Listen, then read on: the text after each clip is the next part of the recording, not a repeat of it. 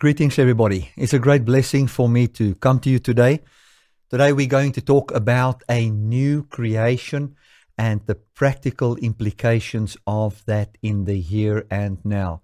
I would like for you to brace yourself for a radical message that uh, that can shake uh, your heart. It is going to be something that you will have to go and pray about and talk to God about.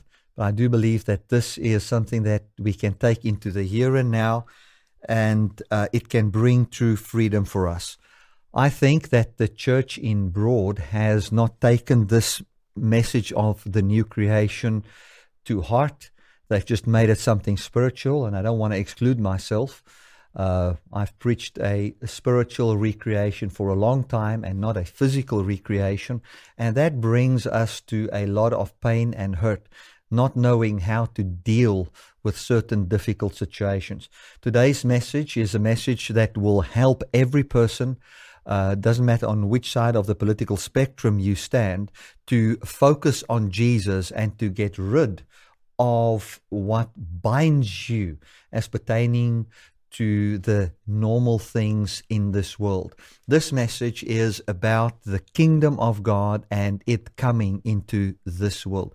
The Bible clearly says in Mark chapter 1, verse 13 and 14 that after John the Baptist was jailed, Jesus went and said, The time is now fulfilled and the kingdom of God is at hand. Repent for the kingdom of God is at hand and believe the gospel. So when the kingdom of God is at hand, we need to look at that kingdom of God as a kingdom that is not of this world, but that it is in this world.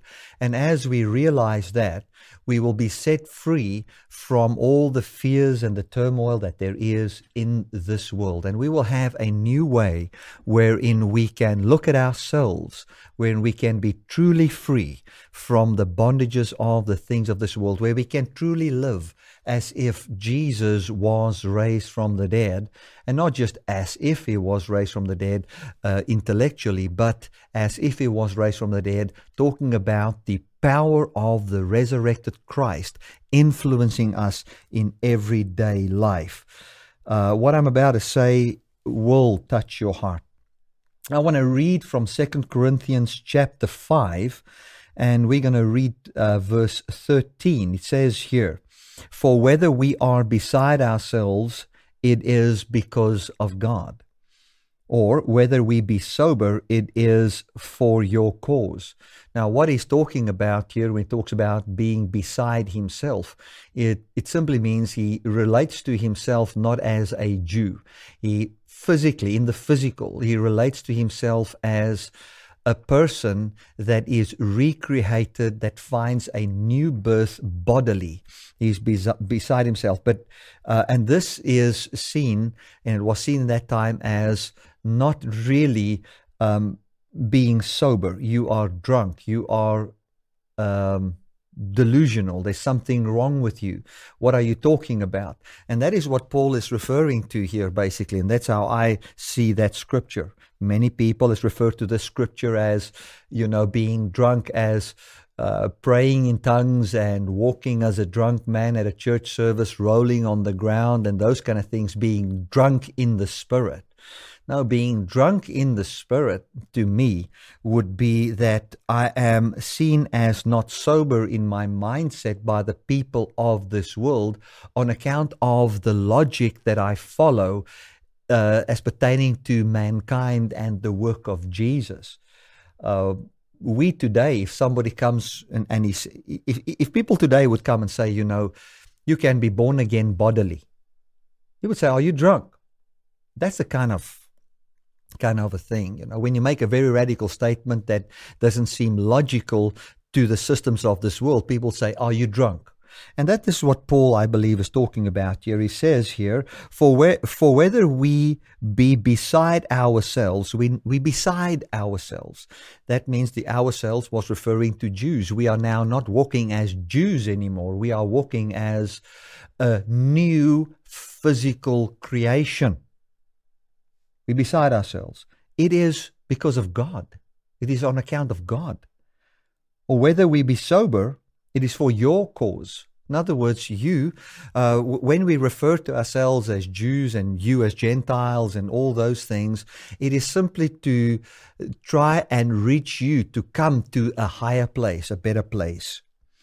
It says, For the love of Christ constrains us, because we thus judge that if one died for all, then were all dead. If one died for all, then were all dead. Now, who did Jesus die for, and who is the all that he's referring to here? I believe he's referring to all people as individuals, but he also has in his mind the concept of uh, uh, tribes, tongues, nations. It says that if one died, then all died. That means that Israel died in Jesus, or the Jewish nation, the descendants of Abraham, the physical descendants of Abraham.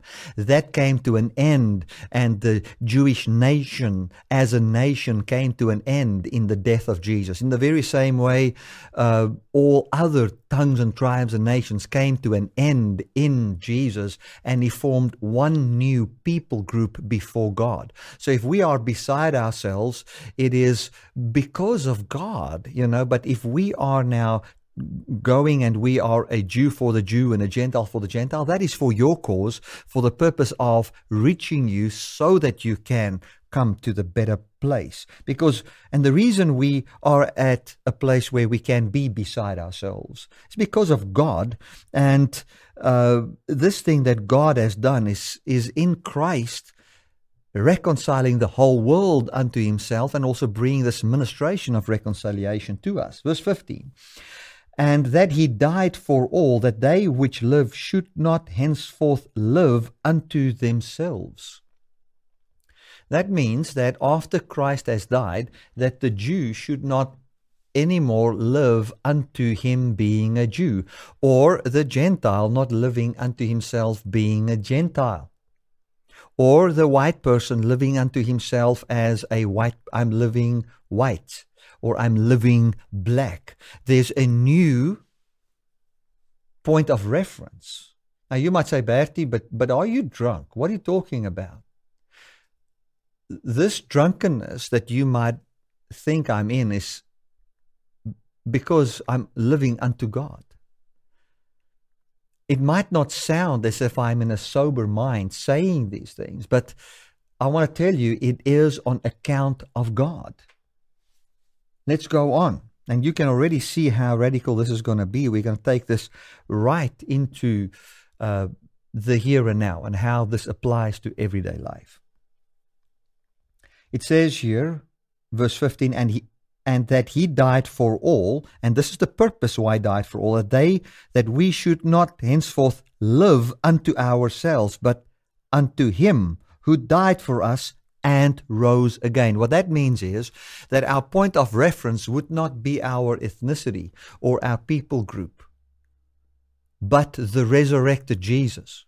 Now, when Paul says these things, he's not talking about a spiritual message. He's talking about something that is true and real. Paul didn't think of Jesus as spiritually raised from the dead.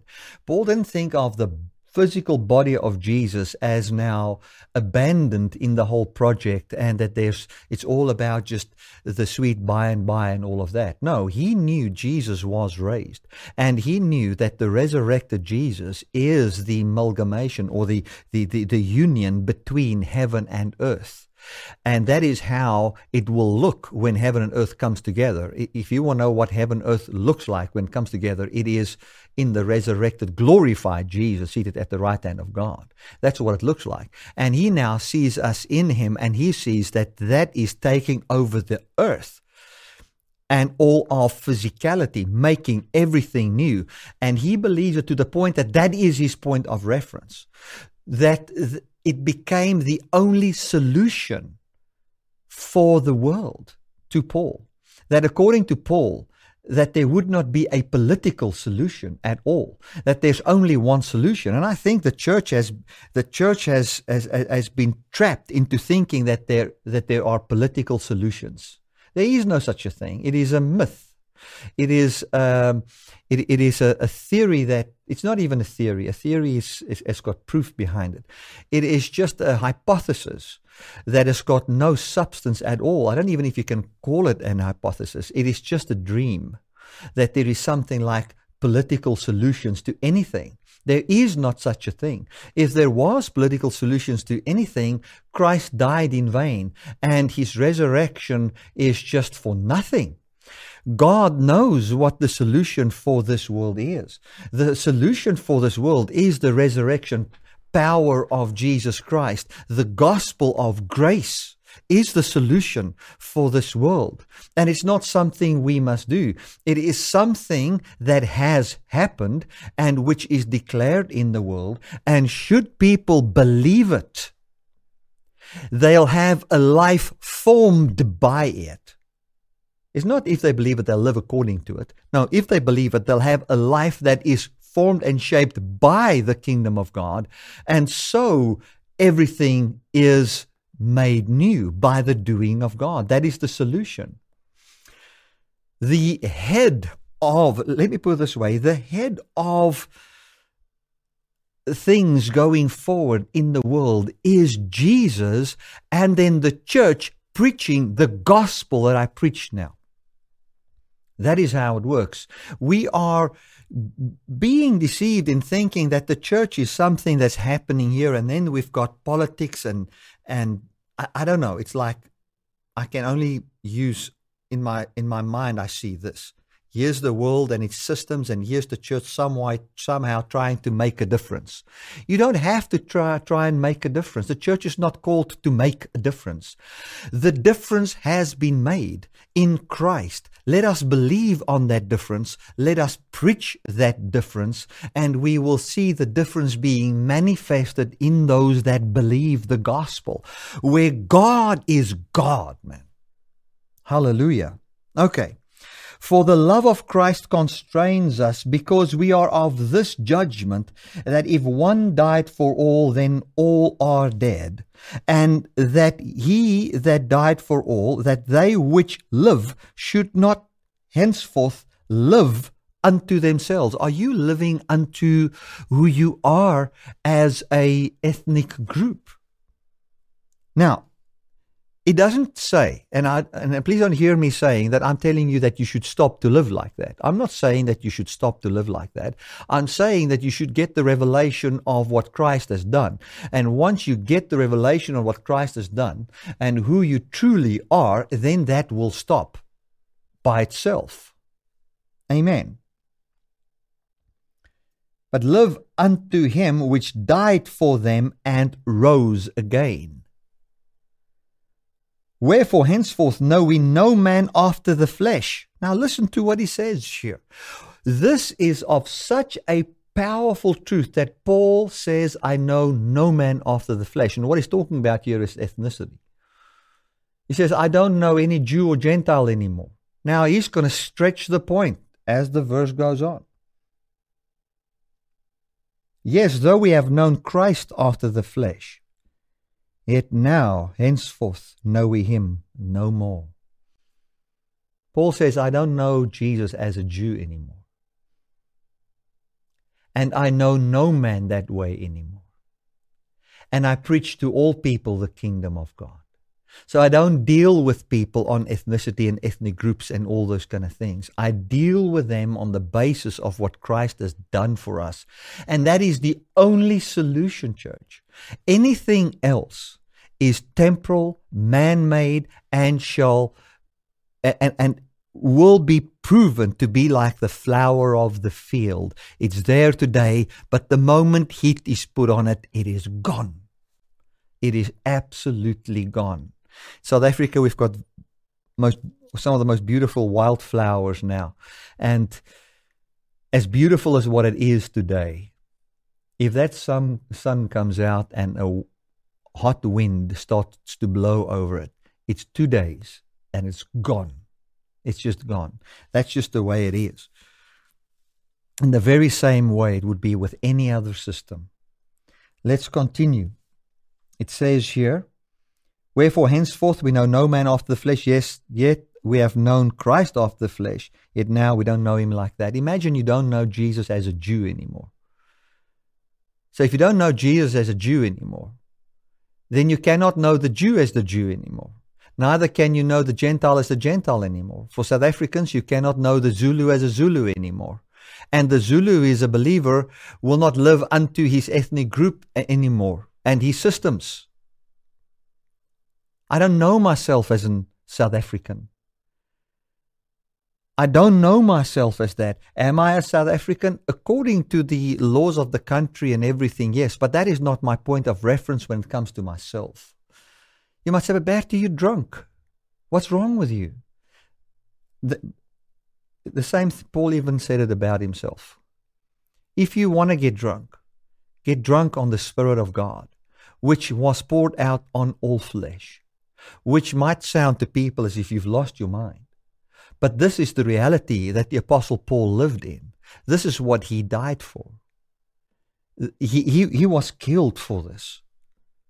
This was the truth. But Bert, if you say these things, it might not be politically correct. It might, might uh, uh, oppress people and it might be too a bit too radical. Well, I am not elevated above the apostles and um, you are not elevated above the people that was persecuted and that was laughed at and mocked for what they believed.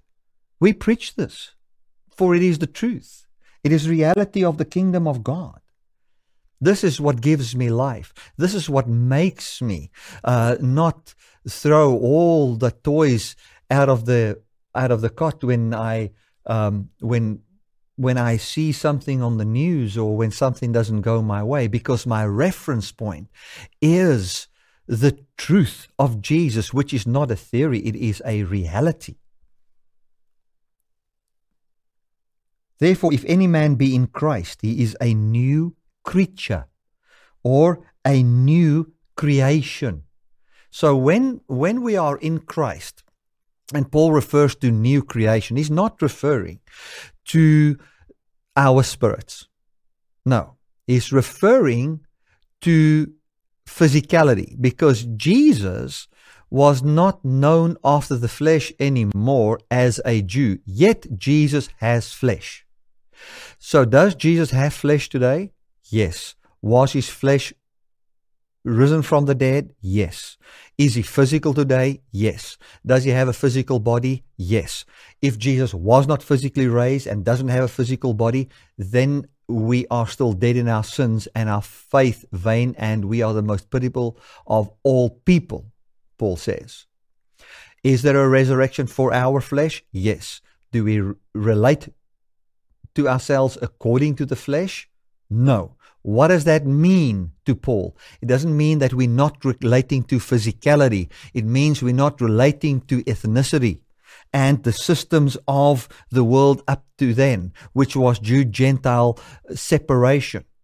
That is what he's talking about.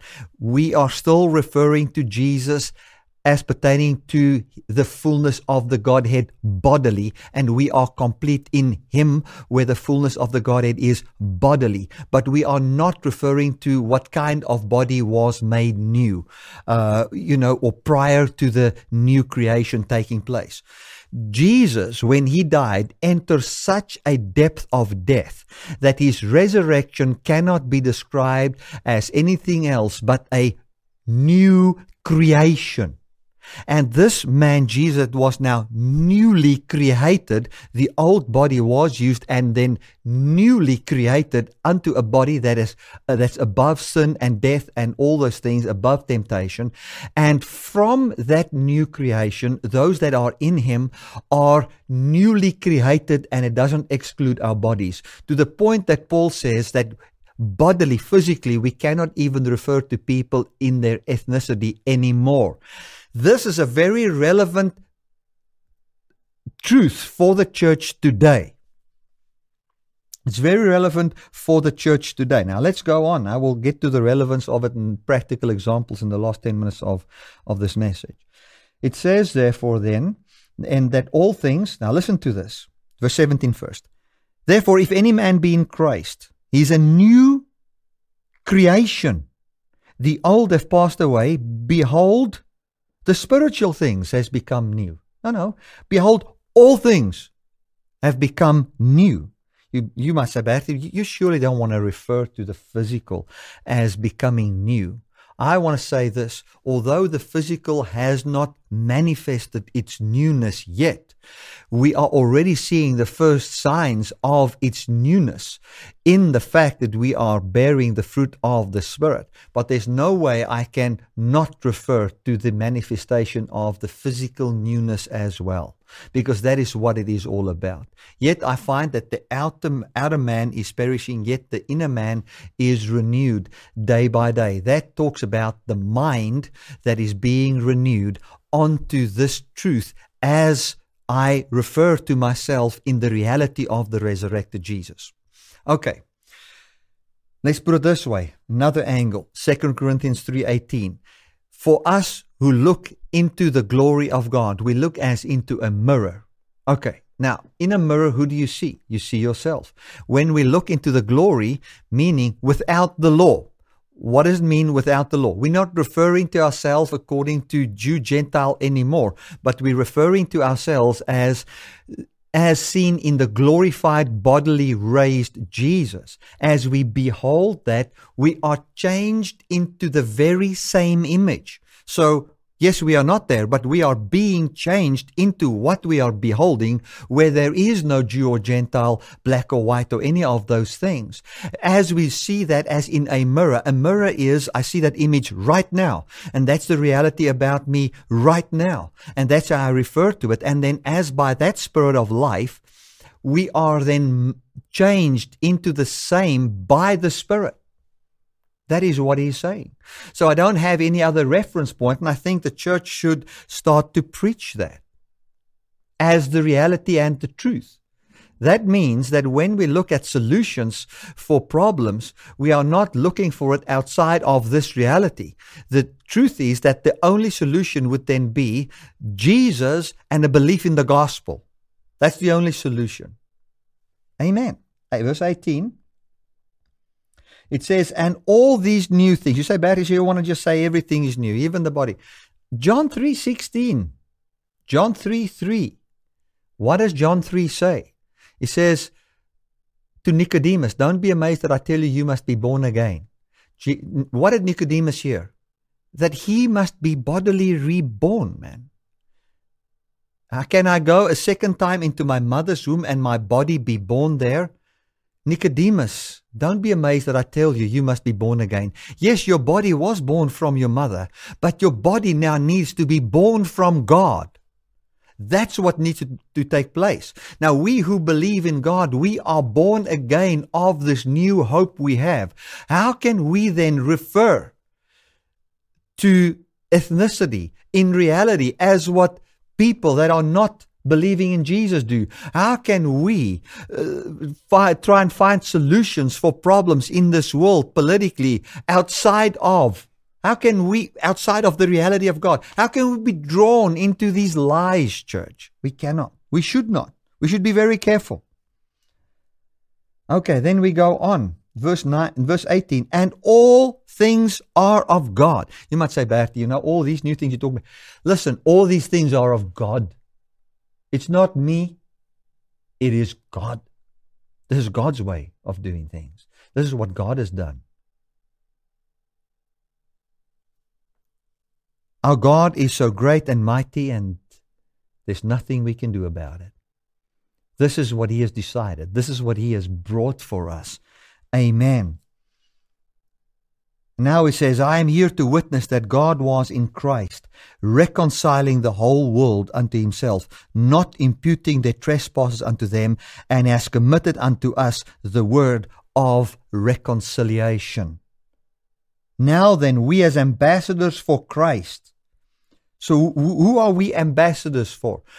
I'm, I can never be an ambassador for a certain physical nation. I'm an ambassador for Christ. As though God did beseech you by us, we pray you in Christ's stead, be ye reconciled unto God. So God has reconciled the whole world unto himself. But there are people that are not acknowledging this reconciliation. And now he says, acknowledge this reconciliation. That God is the one that makes all flesh new. That God is the one that stops sin in you. That God is the one that makes everything new. And we cannot relate to that. Now, for the practical application. Uh, today's message is going to be a shorter message. Uh, just another 10 minutes to go. If we look at South Africa today and we look at what's happening in our nation and we're looking at a model wherein we can help people, the only true model is to teach, and this is the practical part, to teach the white people they're not white. They are sons of God, where they don't relate to themselves according to the flesh which would mean practically, and, and I'm going to use an example of uh, a, a, a friend Eliana and I have that is a German lady. And she said to me, you know, she she understands the good news very, very well. And we were just talking about accents and as we travel the world and everything. And what she said is she's got a strong German accent. She's a German. She grew up there, was there all her life. When she travels different places in the world, when you have a German accent, she felt that it's kind of, she wished, and most Germans, or a lot of Germans have that, they wish that they could have a different accent and not a German accent, because the German accent is connected to Hitler and the Germans and the Nazis and what happened there. So there's a shame that is being carried now. But the reality of the gospel is if we are a new creation, we cannot refer to ourselves according to the physicality of that comes from this world. What ethnic group you from? What nation you are from? You cannot refer to i cannot refer to myself as a south african anymore and from there define what's righteous and not righteous. Not as a christian I can say I am a South African according to the laws of this country, but I am of a different system. I'm of a different kingdom. I am in this world, and because I'm in this world, you can define me in this world according to the world system. But that's not what I refer to when I think about myself. So others can call me South Africans, but I don't call myself that in the place where I find my true identity.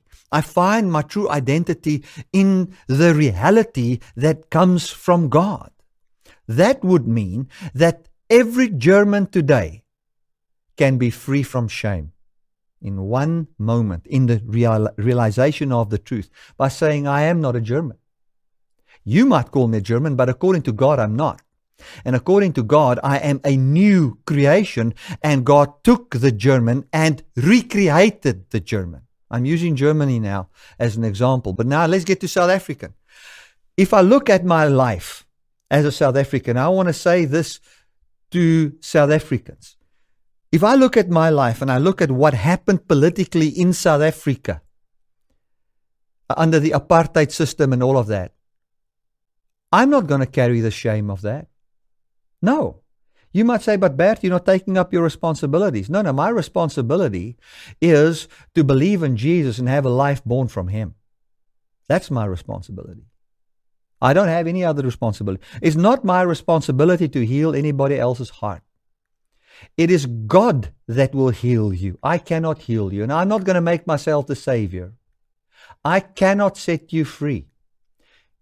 God's not going to rob you from having a personal relationship with Him in me healing you. I cannot heal you. I cannot relate to you in any other form but what Christ has done. So the answer is the preaching of the gospel, the bringing of the truth of the kingdom, and that people believe that. And that's how true freedom will come. And no other way, my friend, no other way.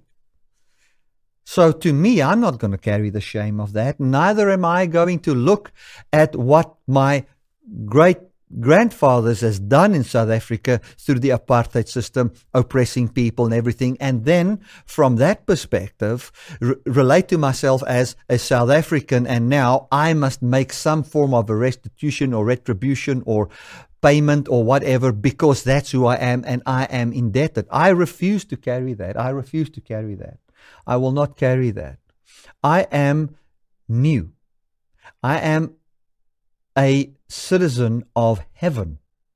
And when I look at what happened in the old man, and I looked at oppression, everything, because of the compassion that's in my heart, because I'm a new man, I can help people that are oppressed and that have been oppressed, that are suffering. But the first thing that I will teach them is that you are not the oppressed.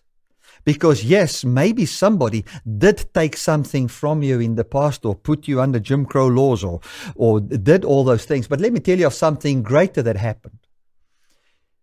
There was a man that died for you 2,000 years ago on a cross that has taken away all sin and all death that was raised from the dead, who is the Lord over the earth, who has not looked at your trespasses, who doesn't impute trespasses to you, that has offered you eternal life, that loves you with all his heart, and that has also happened to you 2,000 years ago. So now let's look at what is the greatest thing and the biggest thing.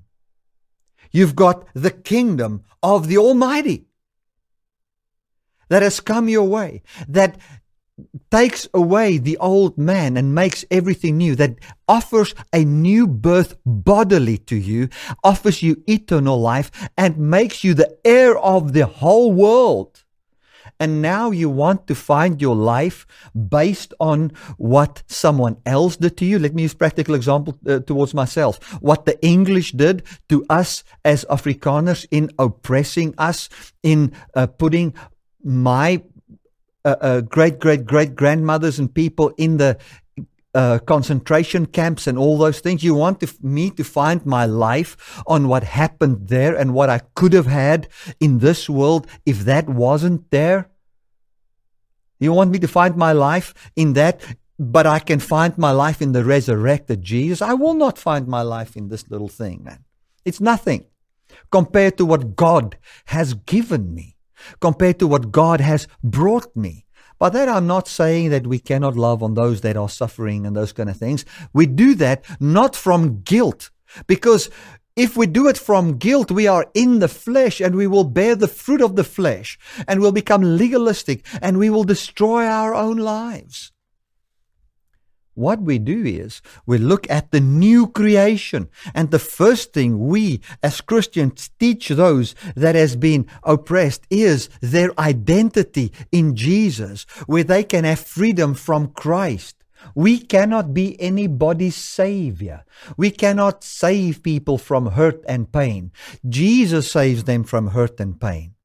You know, uh, let me put it this way practical.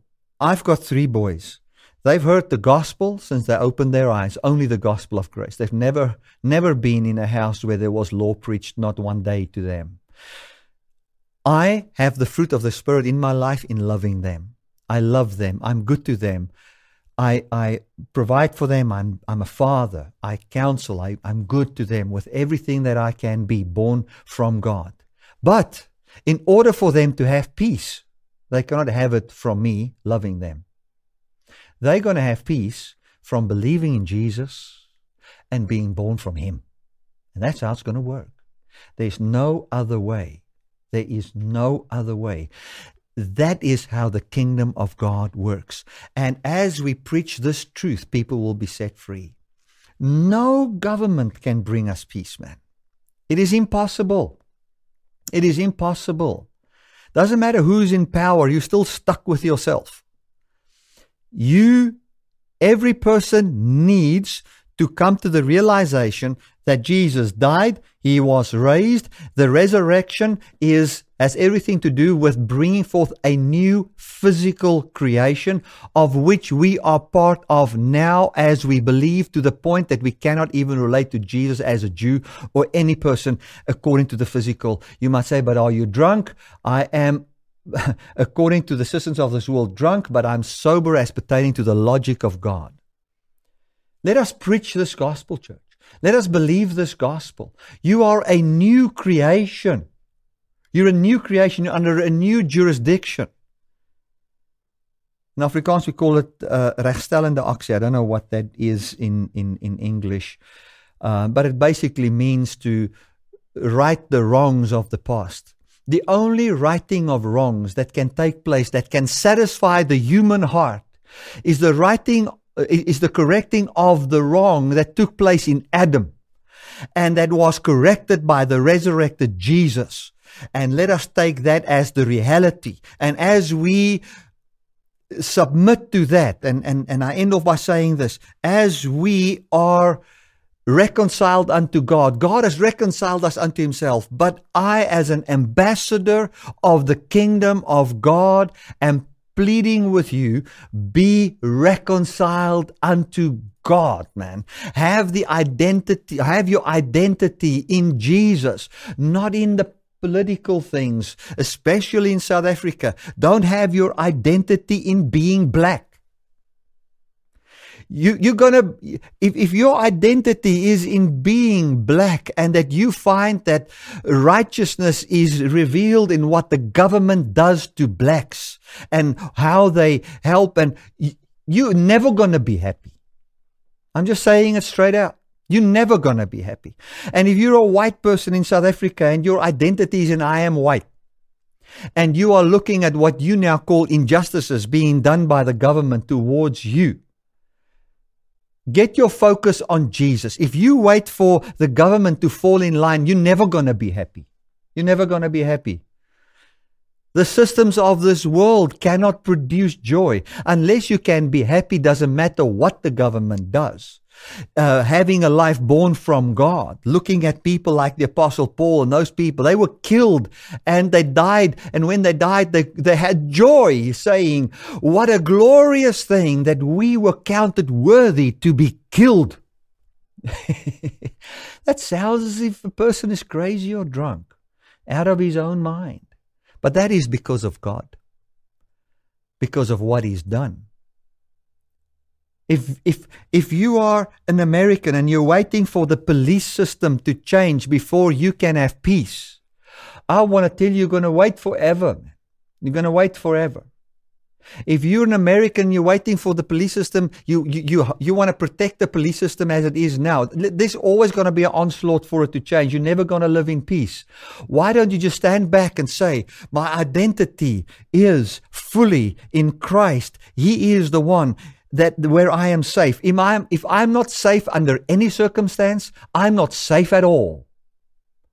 Having your identity in Christ. You are a new creation. You are not saved by the works of the law or the structures of this world. You are safe in Christ by the resurrection power of Jesus that protects you. Amen and amen. Thank you so much that I could minister this message to you and just serve you with the good news of Jesus Christ. Let us just pray together. Father, I want to thank you that I can say this prayer as you've taught us to pray in Jesus. Our Father, which art in heaven, hallowed be your name. Your kingdom come. And I know, Lord, your kingdom is already now manifesting in this world, and we acknowledge it.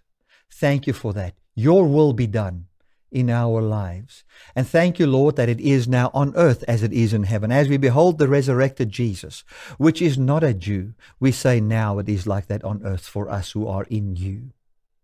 And thank you, Lord, that we are, we receive our daily bread today, which is to say that we eat the body of Jesus and we drink his blood daily, acknowledging that we live from Christ and nothing else. Thank you, Lord, that our trespasses are forgiven as all people, as we forgive all people. Thank you, Lord, that we see ourselves as much in need of salvation as anybody else, and that we are not saved by our own works. Thank you for that, Lord. Thank you, Lord, that you are so good. For yours is the kingdom, yours is the glory, yours is the honor, yours is the power, forever and ever. Amen. And to no other. Amen and amen. Thank you so much for allowing me to serve you with the good news of Jesus Christ today. This was challenging, but I wanted to go and pray about it. Ask God if what I preached is true or not. God bless.